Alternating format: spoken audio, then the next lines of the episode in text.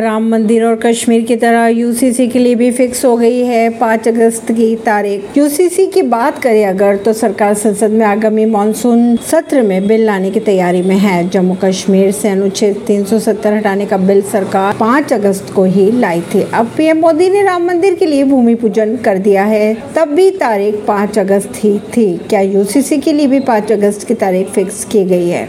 PM Narendra Modi की ओर से भोपाल में दी गए बयान के बाद चीज़ें उसी दिशा में तेज़ी से आगे बढ़ रही है।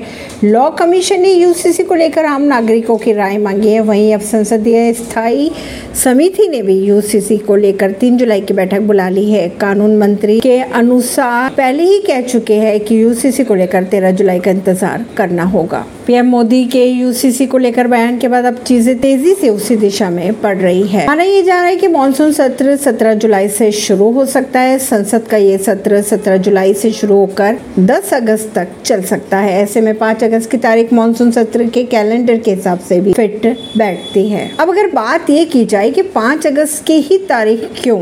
तो इसका जवाब पिछले कुछ साल के बड़े फैसलों की बात की जाए तो उसमें हमें मिलता है।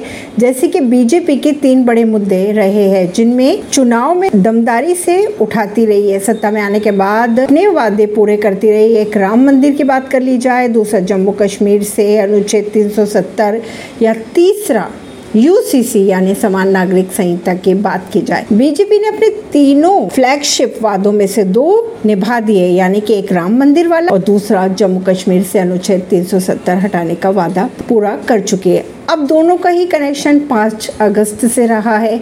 ऐसे में बीजेपी अपने तीसरे वादे को पूरा करने के लिए 5 अगस्त की तारीख तय कर सकती है। ऐसी ही खबरों को जानने के लिए जुड़े रहिए जनता से रिश्ता पॉडकास्ट से। परवीन सिंह नई दिल्ली से।